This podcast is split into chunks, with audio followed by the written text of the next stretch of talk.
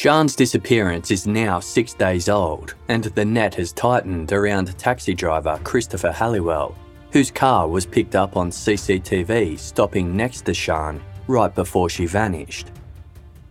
On the day police confront him, Halliwell finally says to Detective Steve Fulcher, Have you got a car? We'll go. It's not entirely clear as an offer. Of course, Steve hoped they were going to be taken to Sian O'Callaghan, but he couldn't be sure. And he didn't want to ask too many questions either, for fear that the delicate rapport he had created would break. So, in view of an entire convoy of police cars carrying a full surveillance team, they got in the car and set off, following Halliwell's directions.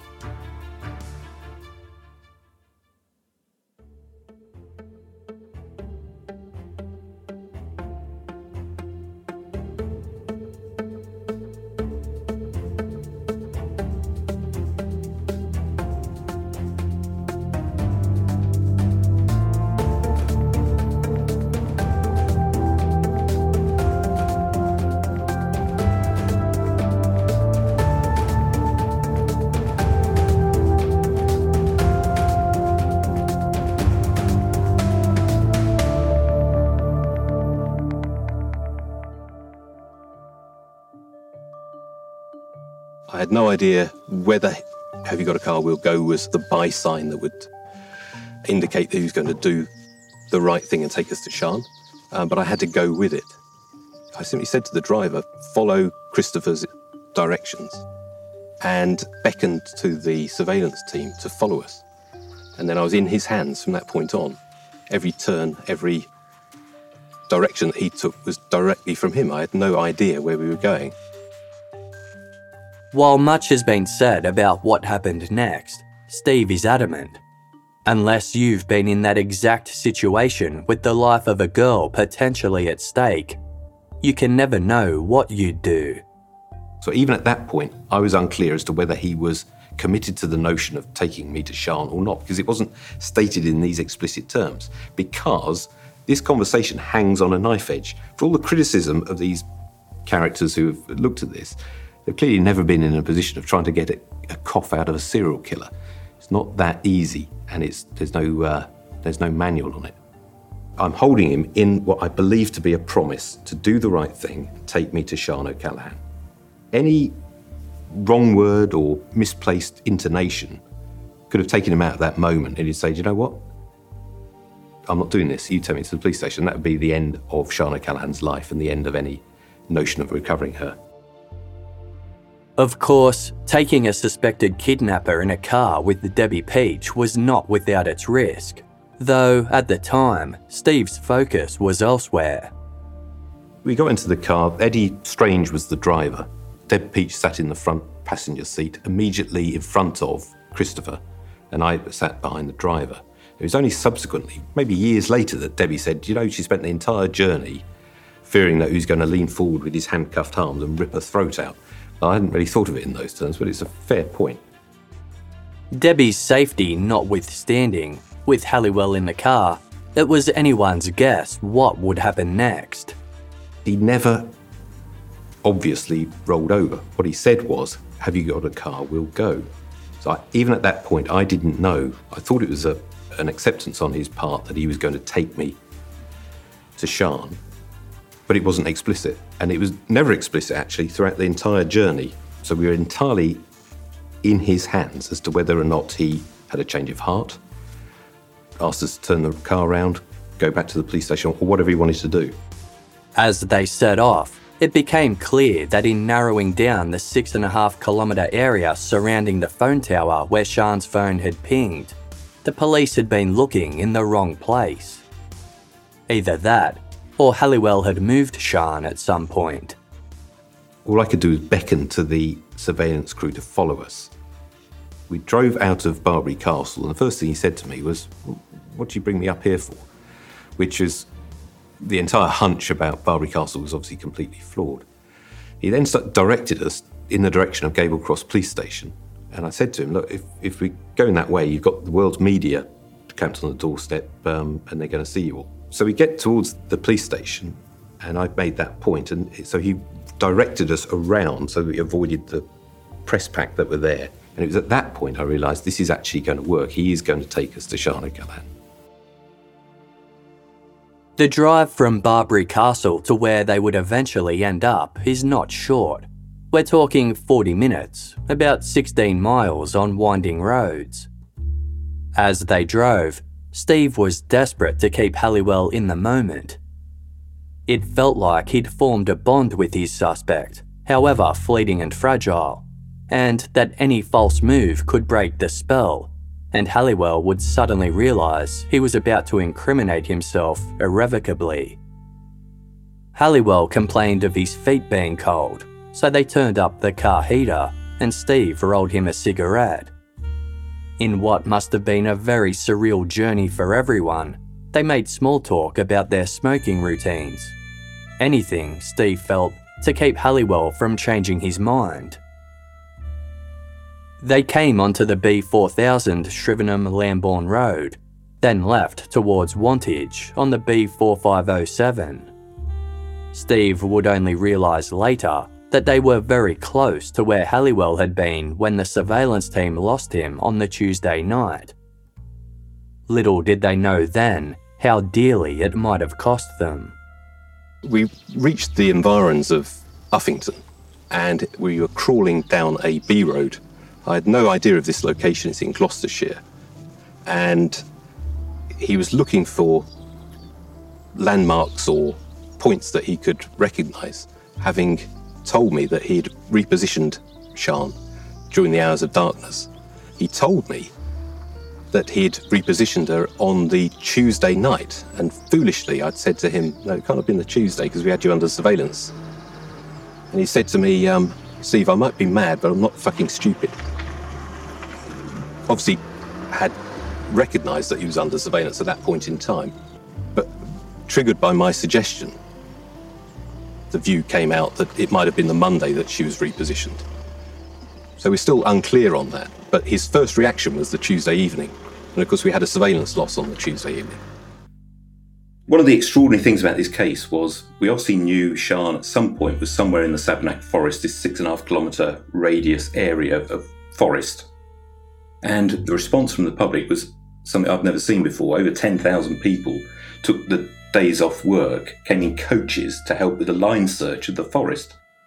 We obviously were somewhere close to actually coming across Sian just as a consequence of random, what is essentially a random line search, albeit pinpointed by telephony to an extent. So I think that must have been significant in prompting him to move. He said, You were getting close. Once Halliwell began cooperating with police, he seemed to pull out all stops to make sure they located Sian. And he seemed a willing participant in the process, revealing a number of details about what had happened to Sian, including that he had indeed killed her. This is another of those moments where people would later argue that once Steve knew that Sian was dead, the rules should have changed.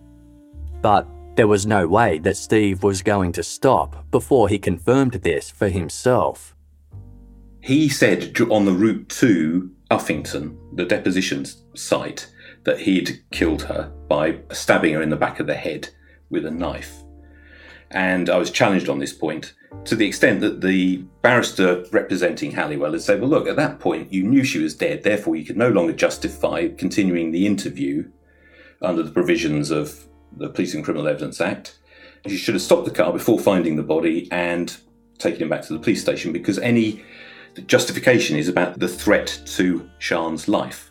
And my argument then and now is well, he thinks he killed her, but there's many a time when somebody's actions have uh, indicated that somebody would necessarily die from that, but early medical intervention can save their life, i.e., until I see her and a trained doctor or paramedic does everything they can and is unable to preserve life, that's the point at which I'll accept that um, contention. So the truth of the matter was, he indicated to me during the course of the drive from Barbury Castle to Uffington, during this very tense interview, conversation with him, that he'd used a knife in the nape of her neck, and that he'd thrown the knife out somewhere on that on that route. But my view, then as now, is that my responsibility and the right thing to do un- under the law was to take his directions to find Sian directly, because you never know until you find the body whether there's life. It's hard to imagine any cop making a different choice at that moment in time. And the rest, of course, is history that he takes us to a remote location, actually, very filmic location at the White Horse at Uffington, which is in Gloucestershire. And it's, um, it's the, the Iron Age White Horse, the famous one. But the location where he deposited her, and he was desperately trying to show me. I mean, he was fully contrite. He was desperate. We drove up and down this road because he said, no, it's a bit further than this, maybe not. This is not somebody who's being oppressed or being forced to give information. This is somebody who's finally decided that he can't go on murdering women in the way that he had been. They continued driving until at last they came to the dark, lonely road. He'd identified a stretch of road which was about a mile in length, and we drove slowly up there. And he was desperately trying to find some kind of Winthrop point or some some identifier that would indicate where he'd actually tipped her over the bank. And at the end of a mile, he said, "No, it's definitely not any further than that." So I dropped a surveillance car off at that point we went back through slowly again, but he couldn't be more specific than that mile point, bearing in mind there's no lighting on that stretch of road and he'd deposited it during the hours of darkness, you know, in the dead of night. All through the drive, Debbie Peach sat in the front seat of the car playing the part of scribe, trying to record as accurately as she could the conversation happening in the back seat. The notes that Deb was desperately trying to record are quite odd because it's very difficult to maintain uh, verbatim records there, but they show what Halliwell was doing. He was desperate in the moment, trying to do the right thing and show me where Sian was. We were in this single track remote road, very undulating, with a deep 12 foot bank to our left side, and he was desperately trying to find landmarks that he could recall as a trigger we went too far, and he said, No, it's definitely no further than this. And turned around and went back again, and we traversed it twice. But he was clear that within that mile parameter was where he'd deposited Sian. So I dropped a surveillance car off at one extremity, surveillance car at the other, with a view to calling search teams in to, to find Sian. Well, I was quite happy that he had directed us as best he could, as accurately as he could. But it was this mile stretch of road, somewhere along there, he had deposited her. I was quite convinced that he was fully contrite and was telling me the truth. The most striking thing of all about the location Steve found himself in was how far away it was from where they had been searching. They were miles away from where thousands of members of the public had spent days combing the forest. Without Halliwell taking them to Sian himself, in all probability, they would never have found her. Going down all those small country roads, Steve could see that clearly. But where he deposited her it wasn't on a dog walking track, it wasn't on bridleways or anything. She would, Sian would never have been found. Never have been found. It was the culmination of an unimaginably intense few hours. I must admit, at that time, I felt a sense of the tension of holding somebody in a moment of promise like that for such a long period of time, half an hour, 40 minutes, or however long it was, is, is intense. And there's a sense of relief that it's over. I've done my duty. This is my job. Whether you can prove evidentially is actually of secondary importance. We've, we've got to this point. Actually, he's going to have considerable difficulty explaining this one away, but one way or another, I've returned, I've found Sian, or will do. I never actually saw her in situ, you understand because I remained with Christopher Halliwell.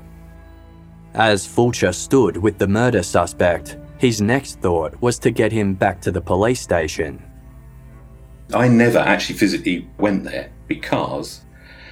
So he said that I've got a mile along a stretch of road. She's somewhere down this bank. So, of course, you call in the medics and the search teams and the dogs and so on to try and recover her. obviously those teams moved in. He assured me, "You will find her, Steve. You'll you'll find her," and I was very grateful because these kind of cases are very rarely resolved. I mean, they're incredibly difficult to do, as, as, as you can imagine. But we've actually resolved one and in short order. So I'm very grateful for him. I'm already thinking, right, let's get, get you back to the police station, see what happens from here. In many people's eyes, this should have been the end of the story. The suspect has led police to where Sian might be located. But because the suggestion is that Sian is no longer alive, the rules of the interview change. Remember, Steve has been operating so far under Section 11.1 of PACE, the Police and Criminal Evidence Act Code, which permits officers to conduct an urgent interview if there is an imminent threat to a person's physical safety. This is what provided the justification for questioning Halliwell without a solicitor and outside of the police station. The PACE rules state Interviewing in any of these circumstances shall cease once the relevant risk has been averted or the necessary questions have been put in order to attempt to avert that risk. In this case, it's obviously arguable, and indeed later it was argued, that since Steve had now been told by Halliwell that he had murdered Sian, and given the location of her body, there was no further risk to life to justify the urgent interview. BBC journalist Steve Brody explains what should have happened next. At that stage, there's absolutely no doubt under PACE. The body has been found. Christopher Halliwell should have been charged on suspicion of murder, cautioned in other words, taken back to a police station, and given access to a solicitor at that stage. There's no doubt about that. And Steve Fulcher would have taken Halliwell back to Gable Cross at this point, had he not said something completely unexpected. He said, You and I should have a chat. And I interpreted that as meaning that he would want some quid pro quo in terms of me catering for his family who were going to be affected by his incarceration, which was sure to follow from the notion of his having murdered Sian O'Callaghan. So I agreed to speak to him on that on that basis. But because we were blocking the road, I asked Eddie Strange, the driver, to get us off the road, and he ended up driving up the countryside track that takes you directly onto the tail of the White Horse at Uffington. So, having got there, we got out of the car. We walked about 50 yards away, I suppose, myself with Debbie in attendance and, and Christopher. And I just said, Well, you know, what do you want to tell me? And it was then that he said, Actually, he asked for help. He said, uh, uh, What's the matter with me, Steve? I'm a sick fucker. Can I get help?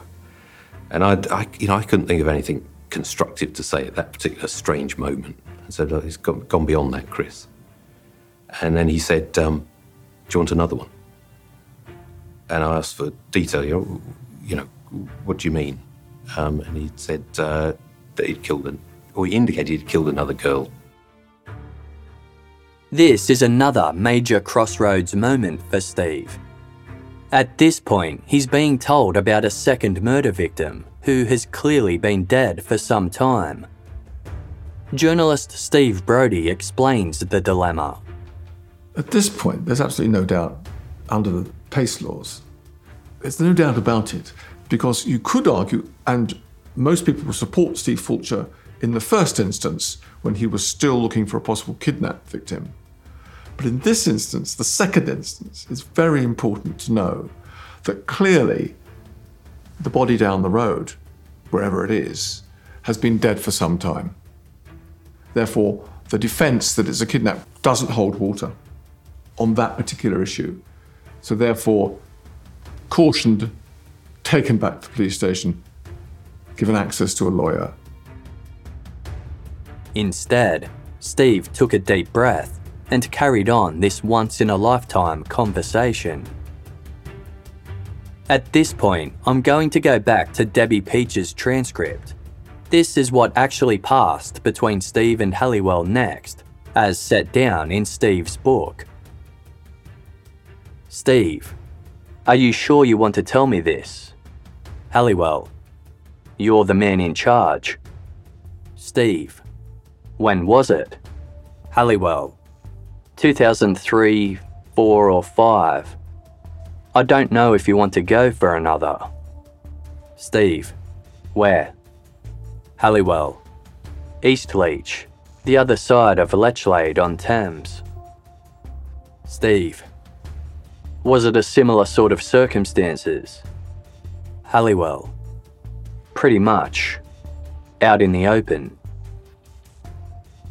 He told Steve he had taken a sex worker from the Manchester Road area of Swindon. Steve. Would you be able to take us back there, to the vicinity? Halliwell. The exact spot. I know you're not a psychiatrist, but what the fuck's wrong with me? Normal people don't go around killing each other. Steve. Are there any more incidents, Chris? Halliwell. No. Steve. Only these two. Halliwell. Isn't that enough? Steve. Was it a similar sort of thing before? Halliwell. Yes, she was a prostitute. On the game. Steve. You know Sian wasn't. Halliwell. I do now. What caught me? Was it the gamekeeper at Ramsbury? Steve.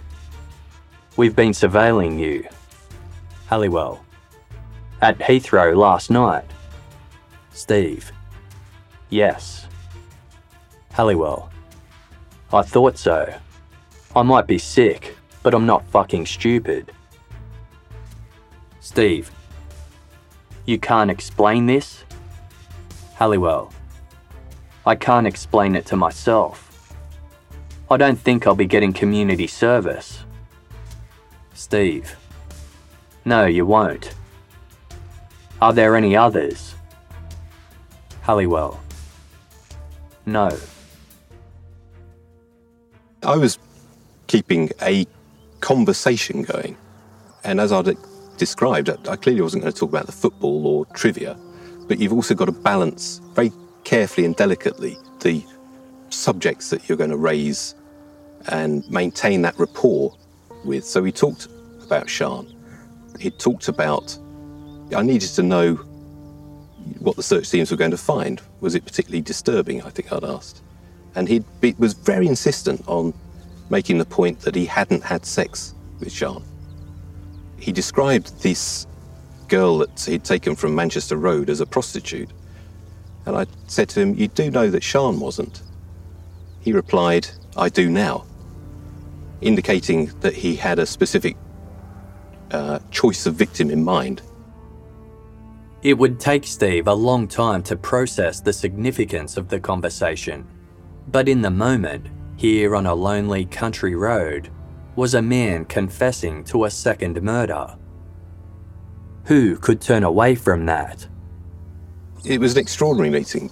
I think he saw me as, as a life raft and was throwing out, asking for my help. He said, Steve, what's the matter with me? I'm a sick fucker. Is it too late to get help? And I had to tell him, Chris, it's gone beyond that. There's no place for false promises. And he said it on another occasion I know you're not a psychiatrist, but what's wrong with me? And it's only in hindsight, piecing back this conversation from Debbie Peach's notes and, and the recollection and reflection on this most extraordinary conversation I'll probably ever have, that I realised that this was just the tip of the iceberg and that what he was trying to do was find something concrete to pin his hopes on. I felt that the right thing to do, the only obvious thing to do, was to try to find out from Christopher precisely what he was talking about. So I asked him some questions like, Who was she? He said he didn't know who this girl was. So I asked him, When was it? And he couldn't be specific. It was only subsequently that I realised how strange this response was. That he'd taken a girl from Manchester Road in Swindon in 2003, 4, or 5 and when I asked him, Can you take me to her? He said yes to the exact spot. So he could take me to the exact spot, but couldn't recall which year he'd killed a girl in. The significance of that came later when I had time to reflect on everything that happened in the preceding three hours. But the subject of the conversation was less about getting uh, explicit detail in a specific order as you would with a formal interview than keeping him in that frame of mind in which he was contrite and willing to maintain that relationship with me. Now, on the basis of that, we got into the car again. The, the whole convoy was um, waiting for us, and the helicopter was still above our head. I just was able briefly to indicate to the team leader to follow us. I think I said because we, he's going to take us to another one. As far as Steve's critics are concerned, at this point, Steve does the wrong thing. It might sound incredible to the average listener, but the correct thing, by the book, for a detective in his position to do would be to caution Halliwell, forget about the second body, and head back to the station.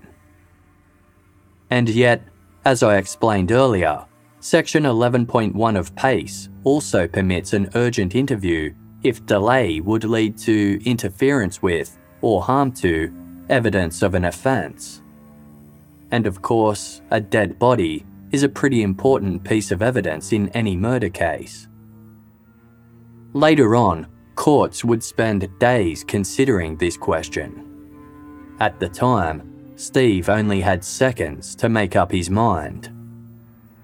I'm obviously, as a professional police officer, calculating the consequences of accepting a confession under these circumstances. What would happen next? What would happen if I didn't do it? What would happen if I did do it?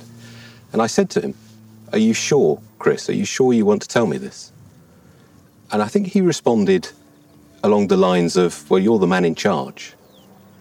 We'd formed that relationship. It wasn't a, an entirely empathetic relationship. It certainly wasn't me condoning or, or giving him to understand that uh, any of this activity was something that I sympathise with, but very much was one of uh, an officer dealing professionally with an individual who'd been caught up in the most serious of crimes. I mean, it came after four days of intense activity, desperately trying to find Sian, every effort, every thought focused on that.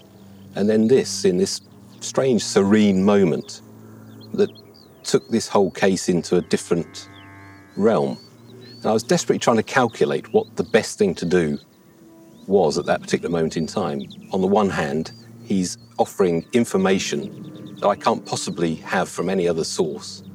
Um, if I don't follow it up, I've got no chance of ever knowing what another one meant. Set against whatever was going on outside my immediate knowledge, what was going on back at the police station, what was going on at, in the uh, line search for Sian, it was quite surreal. I mean, it's a sur- surreal location. It, the sky was a strange hue, and it wasn't something I was looking for. I'd gone out looking for Sian. There was a certain mixture of uh, disappointment and grief that, in all probability, we were going to find her dead, but we were going to find her.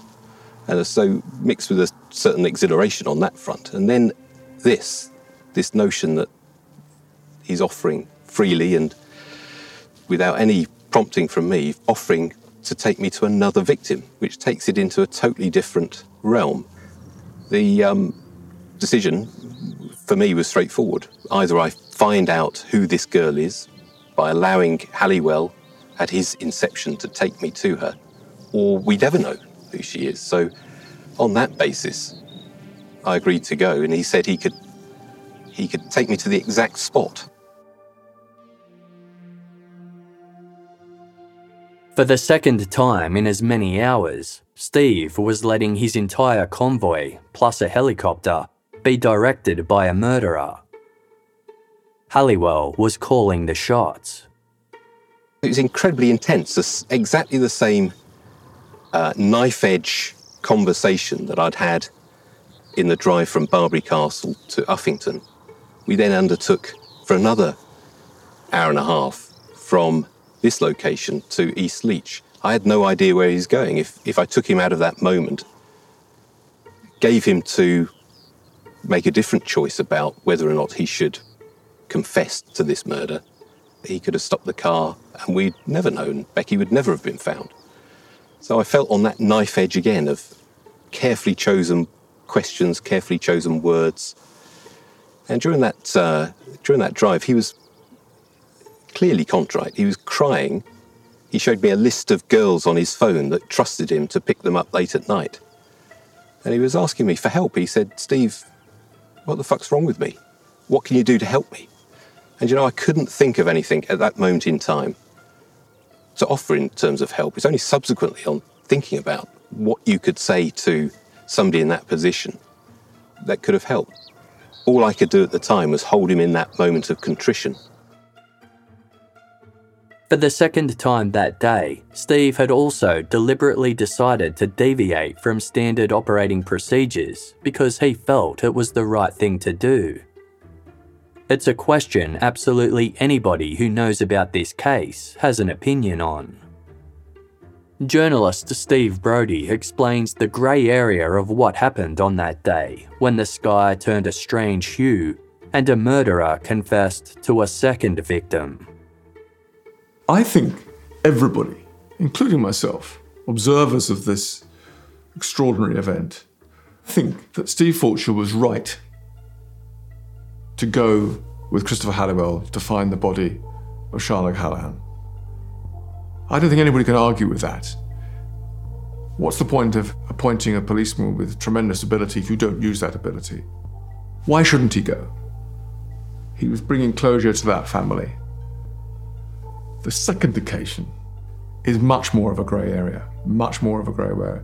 He doesn't have the excuse that it was a kidnap because clearly she had been killed many years before. So that excuse, if you will, falls. But even then, even then, why shouldn't he go and find the body of a man who turns out to be a serial killer? Surely he should be allowed that sort of grace. The PACE laws were brought in, quite rightly, to prevent the verbaling up of victims or suspects, people who are entirely innocent, by in the main not exclusively, of the activities of the Metropolitan Police in the 1960s. But whether it was right or wrong, Steve Fulcher made a choice in the moment. A choice that at its heart lay truth and justice. But the law would see it differently. It was a rapid, intense calculation with very little information to go on. What reaction am I going to get? How will this be perceived subsequently in court processes? The easy thing to do, of course, would have been to shut him up, return him to the police station, and have no knowledge from that point on of what another one meant. Of course, you don't know what an investigation will recover. What I do know is if I didn't take that opportunity, it was less likely that we would ever get to the point of uncovering the extent of Halliwell's offending. So, what I was thinking was another one is, in all probability, another victim of murder. And recovery of that evidence, the body of this other victim, would be justified under the urgent interview provisions of Section 11.1 of PACE. So it was on that basis that I decided that was the right course of action. And I did consider whether to caution him. Should I actively prevent him giving this information? Another component of the criticism Steve later faced was also a double edged sword. If he had have taken Halliwell back to the police station at this point, a solicitor would have been appointed whose duty it was to tell Halliwell not to self incriminate. In other words, to stop talking. But my calculation there was well, a caution in and of itself does not make this confession, the acceptance of this confession PACE compliant. To do that, you've got to actively reject it, place him under arrest on suspicion of murder on the basis of him saying, Do you want another one? Take him back to the police station, get him booked into custody if they accept him on that basis, give him a solicitor. The solicitor's role, acting on behalf of a client in custody, is to prevent them incriminating themselves. That isn't a choice, that is their duty. So there is no mechanism under English and Welsh law for this confession to have occurred outside the Section 11.1 urgent interview provisions that I adopted. At that moment, for Steve Fulcher, there was something infinitely more important than the letter of the law. There is no mechanism, which is why it's never happened in 30 years of policing since the inception of PACE.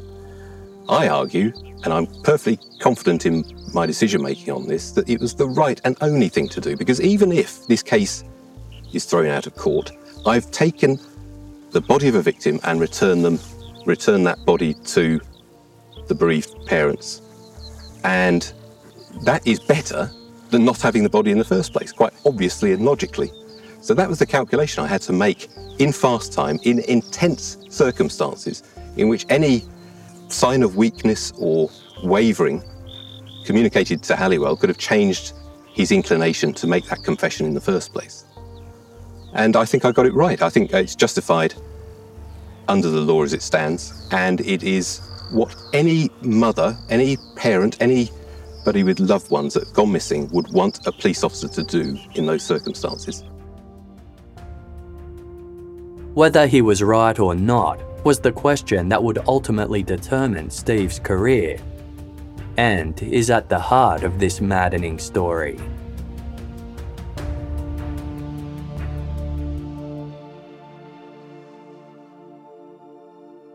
On the next episode of The Detective's Dilemma. I remember Steve telling us that a special interview had been required. It was seen as a textbook investigation without a shadow of a doubt. When he got taken to Swindon, he got a lawyer. He never said, no, there aren't any more. What he said was, isn't that enough? Which is quite a big difference.